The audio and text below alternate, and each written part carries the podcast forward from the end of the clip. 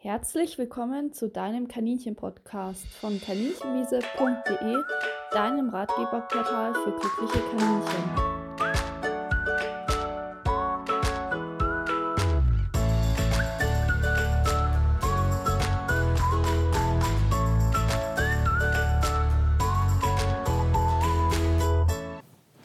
Heute geht es um das Thema einmal Kaninchenbabys. Wie sinnvoll ist dieser Gedanke? Denn ich erlebe sehr häufig in der Beratung, dass einige Halter den Wunsch haben, einmal Kaninchenbabys zu haben. Vielleicht auch, dass die Kinder äh, das mal erleben, wie Babys auf die Welt kommen. Und deswegen ähm, habe ich mich entschieden, diese Podcast-Folge zu machen und es gab es auch tatsächlich ein paar Mal als Themenwunsch, auch wenn es sicher nicht die breite Masse betrifft.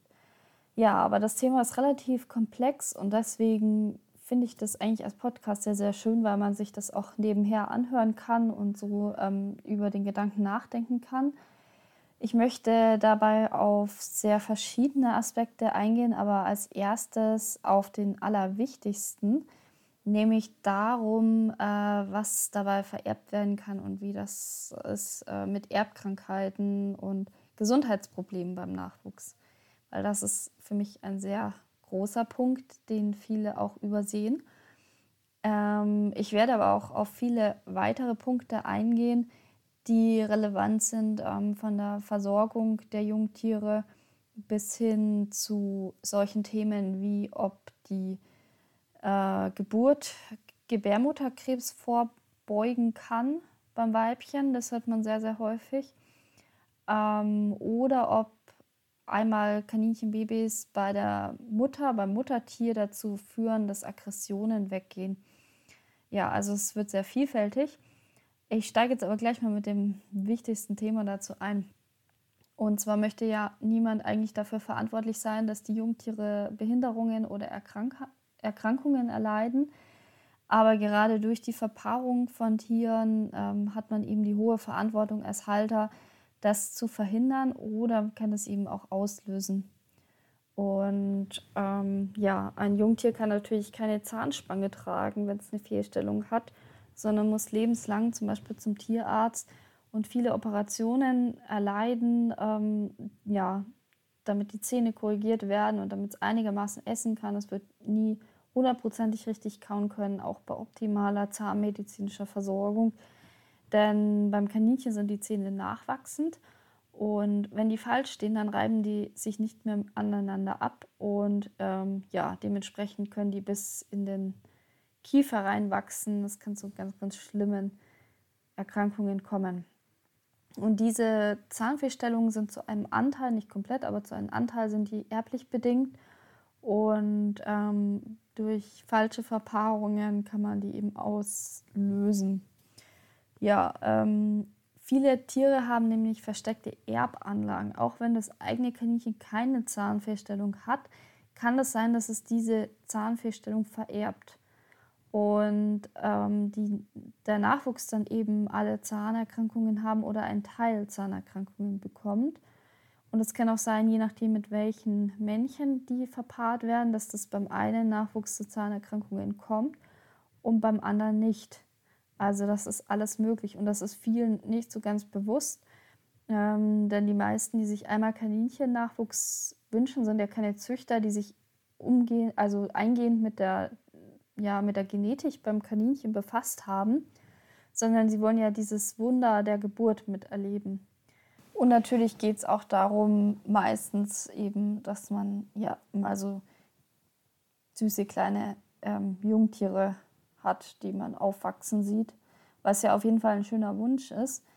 Ähm, ja, aber es gibt natürlich neben den Zahnerkrankungen auch noch ganz, ganz viele weitere Erkrankungen, die Elterntiere tragen.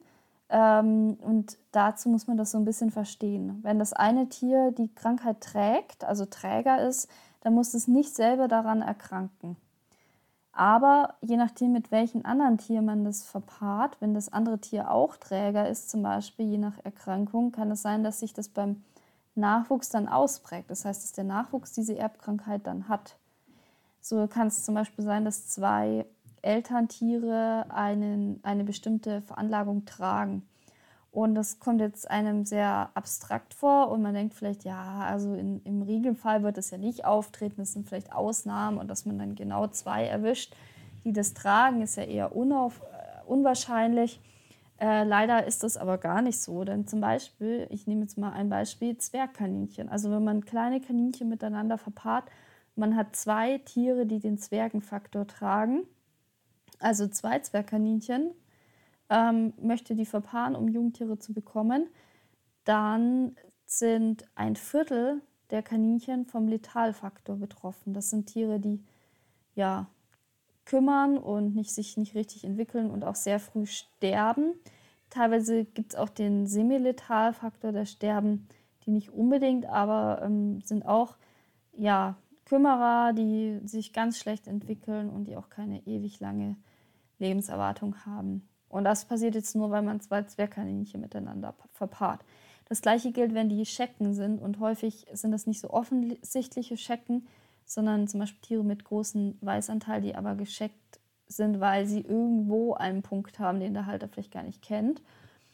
Und wenn man zwei Schecken miteinander verpaart, dann hat man auch hier wieder den Fall, dass jedes vierte Jungtier statistisch gesehen ähm, unter einen Megakollern leidet. Das sind Chaplins. Chaplins ähm, heißt, heißt es so ein bisschen in, ja, weil der Charlie Chaplin ja schwarz-weiß war und die Schecken sind ja auch häufig schwarz-weiß.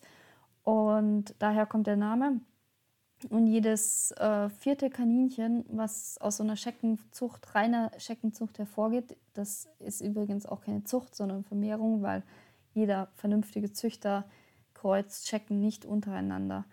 Ähm, genau, und das ist eben Züchterwissen, was die Züchter haben, aber was Laien nicht haben. Und wenn man jetzt zum Beispiel Schecken miteinander verpaart, dann ähm, ja, sorgt man dafür, dass jedes vierte Jungtier krank ist. Die entwickeln sich auch schlecht und ähm, ja, haben häufig auch so einen aufgedunsenen Bauch, können die Nährstoffe nicht richtig verwerten und häufig neigen die eben zu Verdauungsproblemen, sowas wie Verstopfungen oder Durchfall und ziehen auch Darmparasiten an. Also ja, sehr, sehr traurig und tragisch. Und das passiert eben, wenn man zwei Tiere, die gescheckt sind, miteinander verpaart. Dann gibt es noch den Max-Faktor, da kann man jetzt nicht vom Außen sagen, wer den trägt. Also es gibt zwar ähm, ja, Zuchtlinien, die ihn häufiger tragen, welche, die ihn seltener tragen, aber sehr, sehr viele äh, Tiere tragen den, weil der auch bewusst mitgezüchtet wird, ähm, weil er den Tieren so ein niedliches Aussehen verleiht. Aber wenn man zwei Tiere mit einem Max-Faktor verpaart, dann sind die Jungtiere eben auch krank. Ja, und so gibt es einige Erbkrankheiten, die man einfach kennen muss. Das sind jetzt nur mal ein paar, die ich einfach als Beispiel aufführe. Und ein Züchter würde jetzt zum Beispiel bei, den, bei der Punktscheckenzucht eine Schecke zusammen mit einem schwarzen Kaninchen verpaaren. Und dann werden zwar nicht alle Kaninchen gescheckt, aber es gibt keine kranken Jungtiere. Oder er würde bei den Zwergen zum Beispiel ein größeres Tier einpaaren und nur ein Tier, was das, den Zwergenfaktor hat, paaren. Ähm, genau, so dass da eben auch keine Tiere vom Letalfaktor betroffen sind. Aber sehr viele halt haben zum Beispiel zwei Zwergkaninchen und verpaaren die und ähm, denen ist es gar nicht bewusst. Und dann hat man natürlich das Leid und den Tod bei den Tieren und äh, ist selber dafür verantwortlich. Das heißt, so eine Zucht oder eben allein, man muss noch nicht mal züchten, allein, dass man Tiere eben in die Welt setzt, ist eine sehr, sehr hohe Verantwortung, die vielen so eben gar nicht bewusst ist. Und das Thema ist sehr, sehr umfangreich. Deswegen, also so Zuchtwissen ist sehr, sehr umfangreich. Das lässt sich jetzt nicht ähm, hier in 20, 30 Minuten abhandeln. Aber ähm, das soll einfach so einen Einblick geben, dass es einfach verantwortungslos ist, wenn man nicht weiß, was die eigenen Tiere tragen, die miteinander zu verpaaren. Und es trifft für die allermeisten Kaninchen zu. Die einzige Ausnahme sind Kaninchen, die wirklich einen, Sterb, äh, einen Stammbaum haben, wo die Eltern ähm, bekannt sind, man den Züchter auch kennt und weiß, welche Erbkrankheiten die tragen oder welche, äh, ja, welche erblichen Veranlagungen. Und ähm, da weiß dann auch, wie man sie verpaaren kann. Also sie müssen wirklich einen Stammbaum haben und ähm, es muss komplett bekannt sein, die Abstammung und auch die Erkrankungen bei den Vorfahren. Ähm, also das ist ganz, ganz wichtig. Dann gibt es natürlich noch andere Faktoren, wie zum Beispiel ähm, Erkrankungen, die ausgeschlossen werden sollten, bevor man züchtet. Dazu gehören natürlich sowas wie Zahnerkrankungen bei den Elterntieren. Man sollte auch den Kiefer röntgen lassen, um zu gucken, wie die Zähne stehen. Aber eben auch zum Beispiel der EC-Erreger. Das ist ein Erreger, der im, ja, im Körper dauernd Zellen zerstört und der kann über die Gebärmutter übertragen werden, aber auch nach der Geburt übertragen werden. Das heißt, man steckt die Jungtiere bewusst damit an. Und seriöse Züchter achten eben darauf, dass ihre Zucht EC-frei ist, dass sie mit Tieren züchten, die kein EC tragen, sodass die Jungtiere auch kein EC haben. Wenn man jetzt einfach irgendwelche Tiere verpaart und da nichts drüber weiß, ähm, ja, hat man häufig dann auch dafür gesorgt, dass die Jungtiere wieder an EC erkranken oder eben zumindest den Erreger tragen und daran erkranken könnten. Und das ist natürlich auch Leid, das man verursacht. Und noch ein ganz wichtiges Thema, was ich sehr, sehr häufig in den Beratungen mitbekomme, sind die Kokzidien. Viele Alttiere haben Kokzidien, ohne dass die Halter das wissen, weil die keine Symptome haben. Denn viele ältere Kaninchen können sich sozusagen arrangieren mit den Kokzidien, sodass sie nicht erkranken, sondern das Immunsystem die in Schacht hält. Aber sobald sie zum Beispiel immungeschwächt sind durch eine andere Erkrankung oder ähnliches, brechen die aus und dann können auch Alttiere dran erkranken. Deswegen sollte man immer Kotproben abgeben, zweimal im Jahr vor den Impfungen und Kokzidien behandeln. Aber es ist natürlich so, dass diese ähm, Kokzidien für die Alttiere häufig dann eben nicht so gefährlich sind und wenn sie erkranken, ähm, die meisten auch überleben. Aber Jungtiere da massenweise daran sterben, also wirklich ganze Würfe häufig ähm, sehr, sehr dramatische Fälle, die ich in den Beratungen mitbekomme, wo die Leute mir schreiben, dass ein, zwei Tiere schon gestorben sind und ich dann äh, berate und ähm, nebenher ja über zwei, drei Tage der komplette Wurf stirbt. Weil die natürlich sich bei den Elterntieren anstecken und im Gegensatz ähm, zu den Alttieren ist es bei den Jungtieren sehr, sehr gefährlich. Allein das Absetzen, also wenn man sie von den Elterntieren trennt, oder sie dann anderes Futter kriegen bei den neuen Haltern, aber auch so als im Nest, ohne dass irgendwas Spezielles ist, kann da kann es dazu kommen, dass sie eben ausbrechen bei den Jungtieren.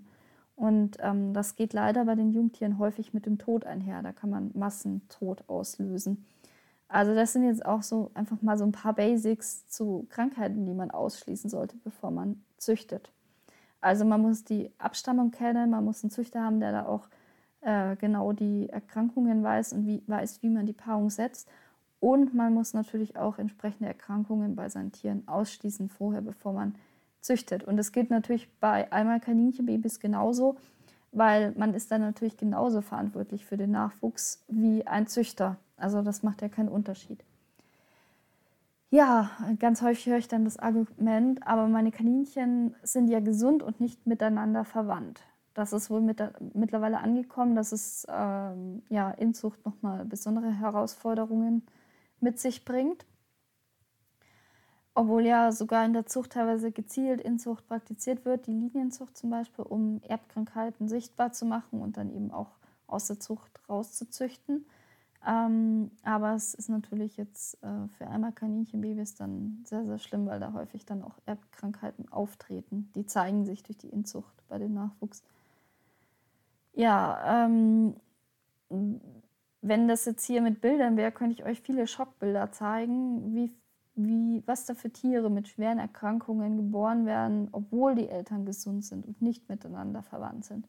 Weil, wie gesagt, sind die ja tr trotzdem Träger von Erbkrankheiten, die man vielleicht nicht kennt und die müssen selber nicht erkrankt sein und können das trotzdem ja, an ihren Nachwuchs weitergeben.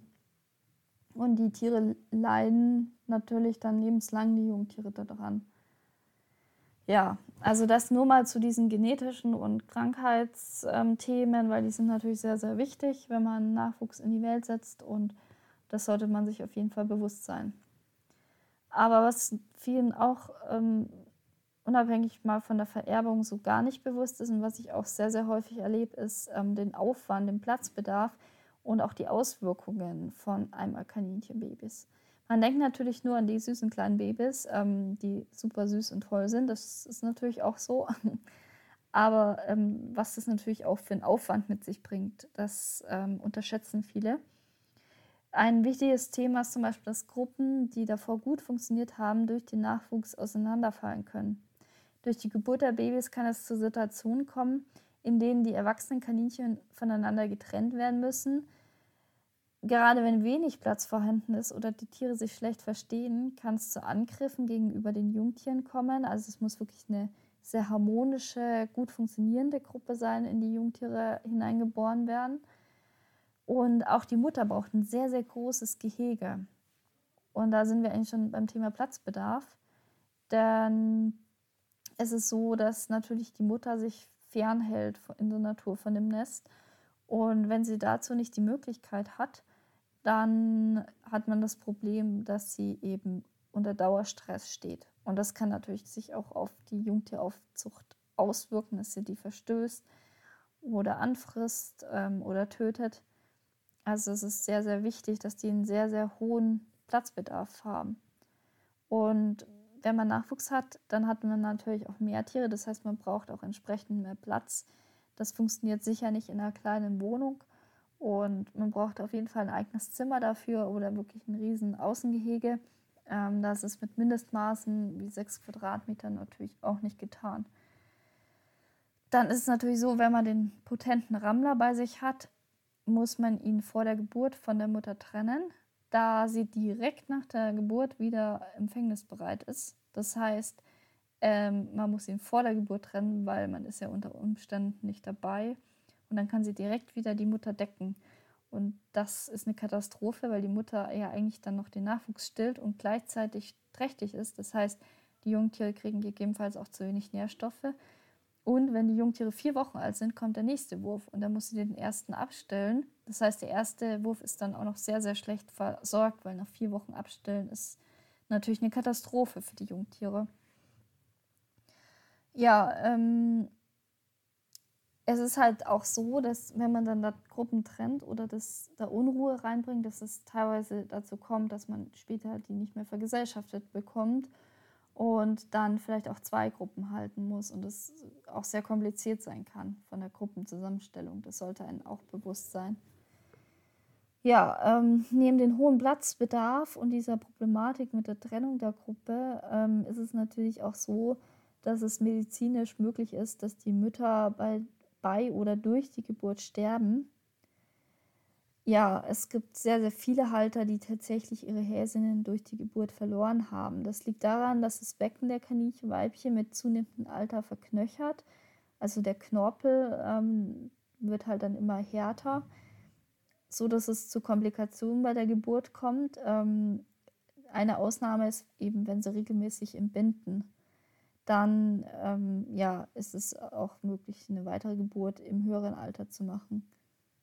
Ähm, ansonsten ist es halt ein sehr, sehr kleiner Zeitraum, wo die Häsin bereits zuchtreif ist, aber eben noch nicht der Punkt erreicht ist, wo sie dann eben äh, das Becken schon so verknöchert ist, dass es zu Geburtskomplikationen kann, kommen kann. Ja, was für Menschen bekannt ist und durch hohe medizinische Standards ausgeglichen wird.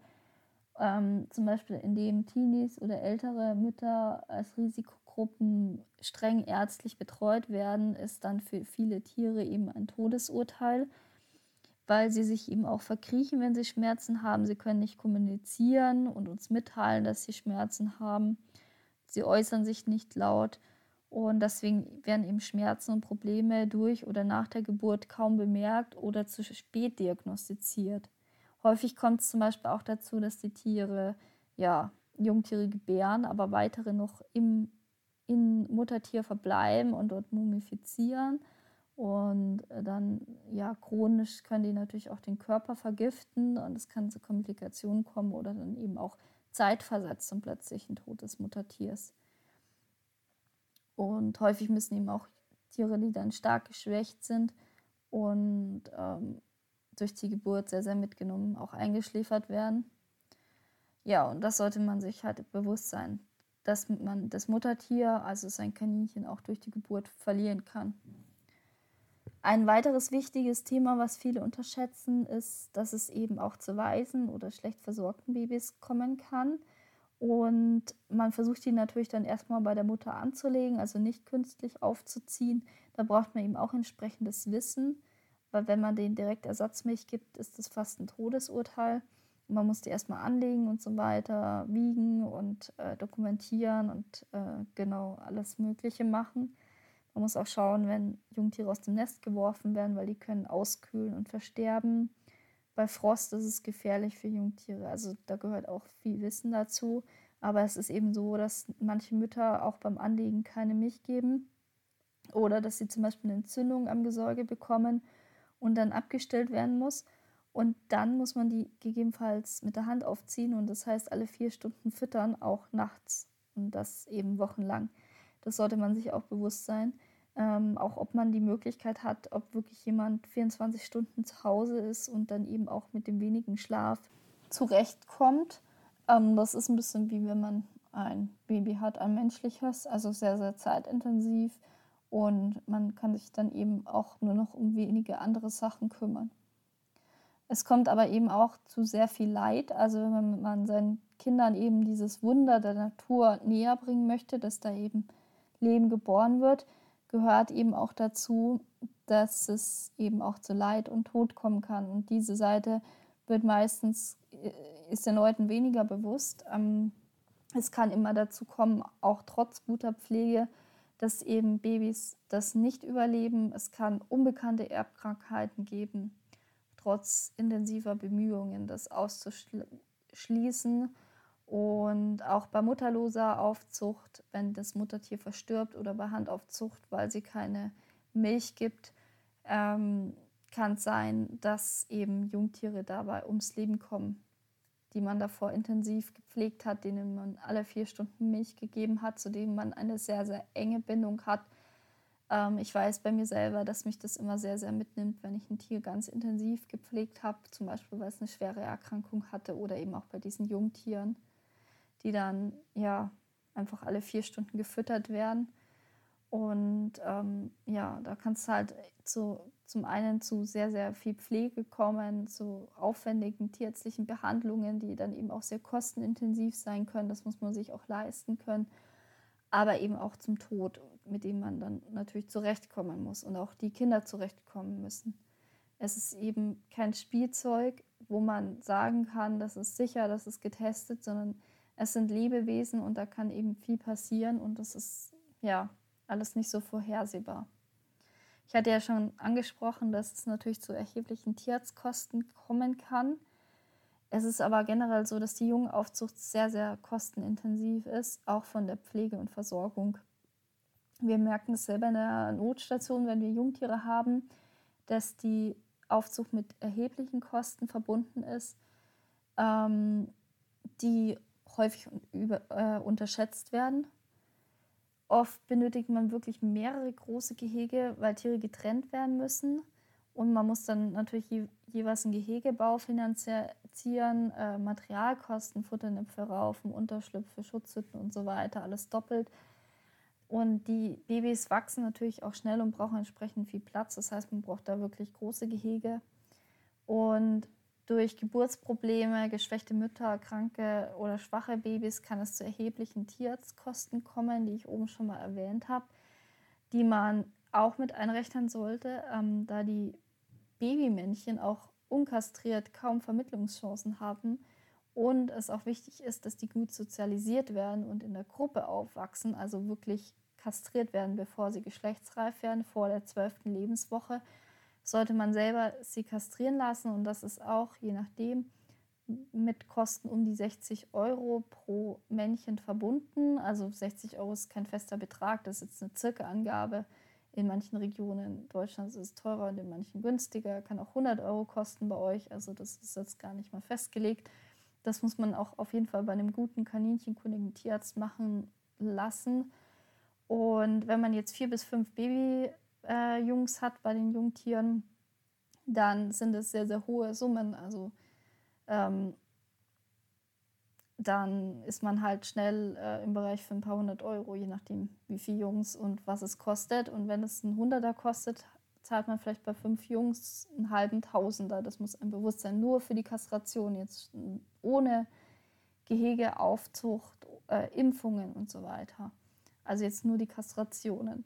Wenn man ja dann noch zum Beispiel Erkrankungen hat wie Kokzidiose, eben durch diese Kokzidien, weil man die äh, Elterntiere nicht ähm, vorher untersucht und behandelt hat, dann muss man natürlich auch damit rechnen, dass man kompletten Wurf behandeln muss, also gleich zum Beispiel acht Kaninchen, Mutter, Vater und sechs Jungtiere. Und Kaninchen können sehr große Würfe haben, das heißt, es können auch noch mehr sein. Und da kann halt bei so einer einfachen Kokzidienerkrankung gleich halt ja, Tierarztkosten in der Höhe von ein paar hundert Euro ähm, auf einen zukommen. Und das ist dann nur für diese eine Erkrankung. Ja, und dann haben wir natürlich auch noch ähm, Kosten für die Impfungen. Die liegen auch aktuell um die 60 Euro pro Tier. Ähm, die sollten geimpft werden. Und ähm, bei Jungtieren ist es so, dass man die mit vier Wochen und dann mit zehn Wochen impft, je nach Impfstoff, weil die mit vier Wochen noch ähm, teils Antikörper haben. Das heißt, man muss die zweimal impfen. Das sind auch 120 Euro pro Tier.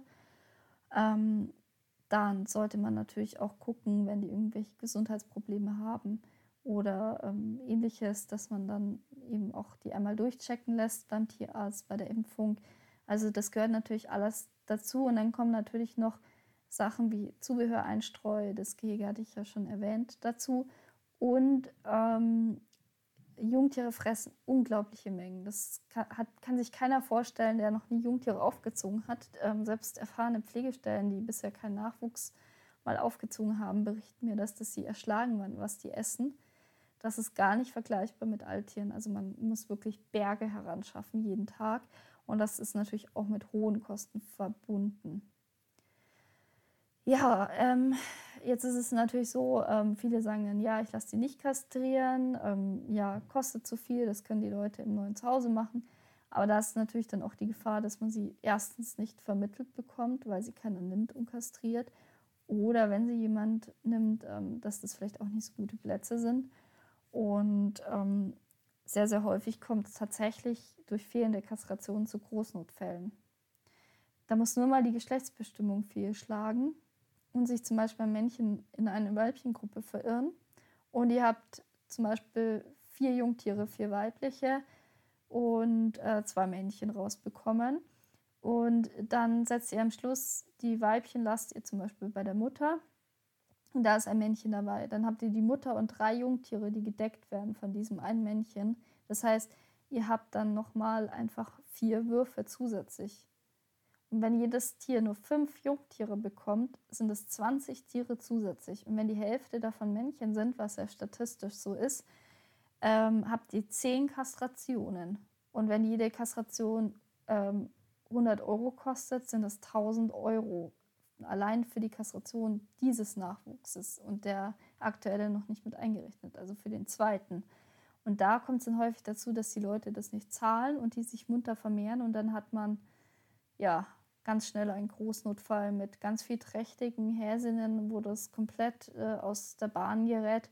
Ähm, das erlebt man leider sehr, sehr häufig im Tierschutz. Ähm, ja, also ein ganz wichtiges Thema.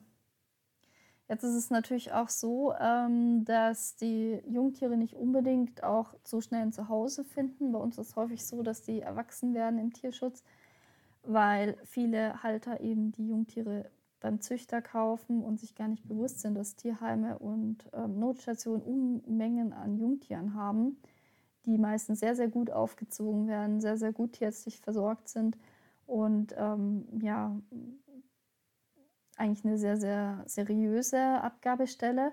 Das ist aber vielen einfach nicht so bewusst. Und dadurch bleiben die häufig sehr, sehr lange im Tierheim und werden nicht als Baby adoptiert.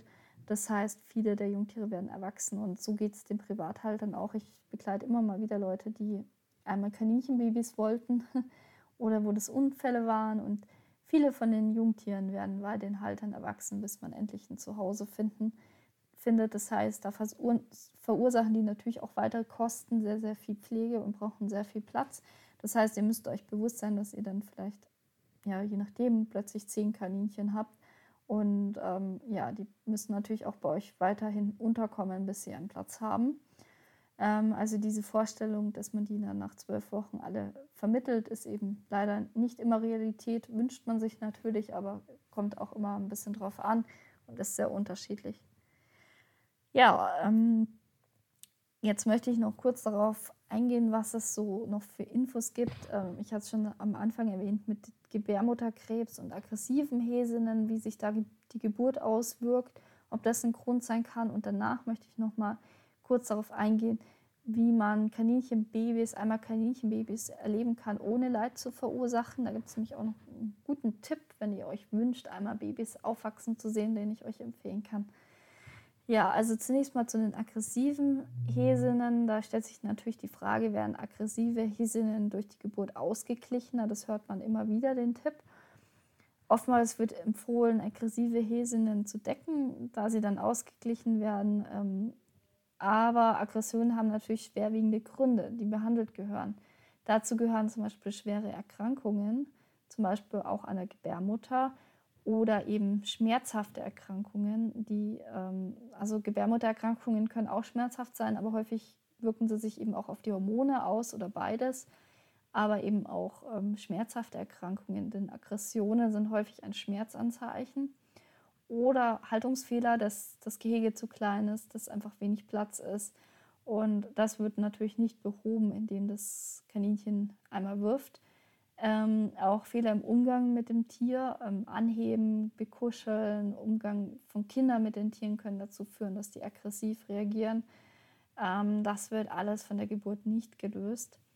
Ähm, wir haben dazu umfangreiche Infoseiten auf unserer Homepage, wo ihr euch einlesen kann, könnt und ähm, ja, wie ihr auch Aggression bei euren Kaninchen beheben könnt, was die für haben.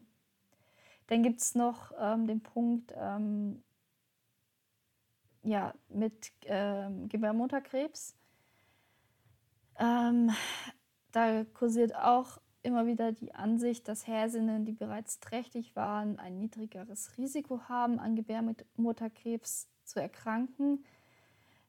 Das ist ähm, bisher wissenschaftlich nicht erforscht, aber die Erfahrungen zeigen, dass eben in den Tierarztpraxen Tiere, die ähm, geworfen haben, trotzdem Gebärmutterkrebs entwickeln. Und ähm, es scheint so, auch wenn es bisher wissenschaftlich nicht belegt ist, dass es auch keinen Unterschied beim Auftreten gibt, dass eben Häsinnen, die bereits Nachwuchs haben, genauso häufig Gebärmuttererkrankungen bekommen und das Risiko sehr vergleichbar ist. Das heißt, das ist eigentlich kein Grund für einmal Kaninchenjunge. Ja, aber wie kann man denn jetzt ähm, Kaninchen, Babys in die Welt setzen, ohne Leid zu verursachen? Da habe ich einen ganz, ganz großen Tipp für euch. Denn das ist möglich im Tierschutzstrand immer wieder trächtige Weibchen, zum Beispiel aus solchen großen Notfällen, wo das ja außer Kontrolle geraten ist. Und die suchen natürlich ein gutes Zuhause oder ein Zuhause auf Zeit für die Aufzucht der Babys. Und ähm, häufig sind die im Tierheim, wird sich natürlich Mühe gegeben, aber sie sind besser betreut, wenn jemand eben zu Hause sich intensiv nur um einen Wurf kümmert, gerade wenn aus einem Großnotfall ganz, ganz viehträchtige Weibchen kommen. Und mit der Aufnahme einer solchen Häsin kann man etwas Gutes tun, ihr einen guten Platz für die Aufzucht geben und einmal Kaninchenbabys ja, miterleben. Und ich habe auf der Homepage auch einen Erfahrungsbericht dazu, das kann ich euch hier unter dem Podcast verlinken.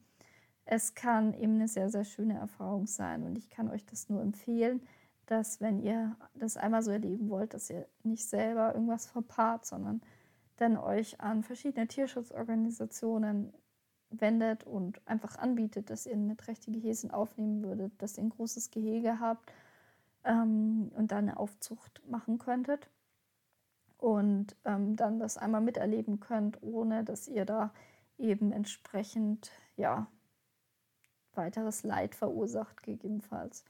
Und wichtig ist natürlich, dass ihr trotzdem die Voraussetzung erfüllt, genug Platz habt, ähm, das Finanzielle abgeklärt ist, dass das entweder das Tierheim zum Beispiel zahlt oder ihr in der Lage seid, da die Kosten zu stemmen ja, also da, das kann ich euch sehr empfehlen, dass ihr halt einfach da auch mal Interesse bekundet und euch bei verschiedenen Vereinen meldet. Ähm, das sind sehr viele sehr, sehr froh, wenn da jemand das abnimmt. In dem Sinne ähm, hoffe ich, der Podcast hat einigen die Augen geöffnet. Das Thema ist nämlich schon sehr, sehr kritisch. Ähm, und ich kann wirklich nur davon abraten, einfach so irgendwelche Kaninchen miteinander zu verpaaren aus den genannten Gründen. Und ähm, ja, sich das wirklich bewusst zu machen, was das für Folgen hat und was da alles dran hängt. Ich fand es toll, dass ihr dabei wart und ähm, ich würde mich freuen, wenn ihr den Podcast auch abonniert. Ihr findet den eigentlich auf allen ja, Podcast-Portalen, egal ob Spotify, iTunes oder überall anders. Ihr könnt ihn auch über unsere Homepage natürlich hören, www.kaninchenwiese.de. Dort findet ihr auch alle anderen Informationen zur Kaninchenhaltung, egal ob es um Nachwuchs oder um alles anderes geht. Ihr könnt natürlich auch uns in den sozialen Medien folgen, da berichten wir auch ganz, ganz viel und klären auf. Auf Instagram, TikTok oder Facebook. Und ich würde mich freuen, wenn ihr beim nächsten Mal auch wieder einschaltet. Tschüss!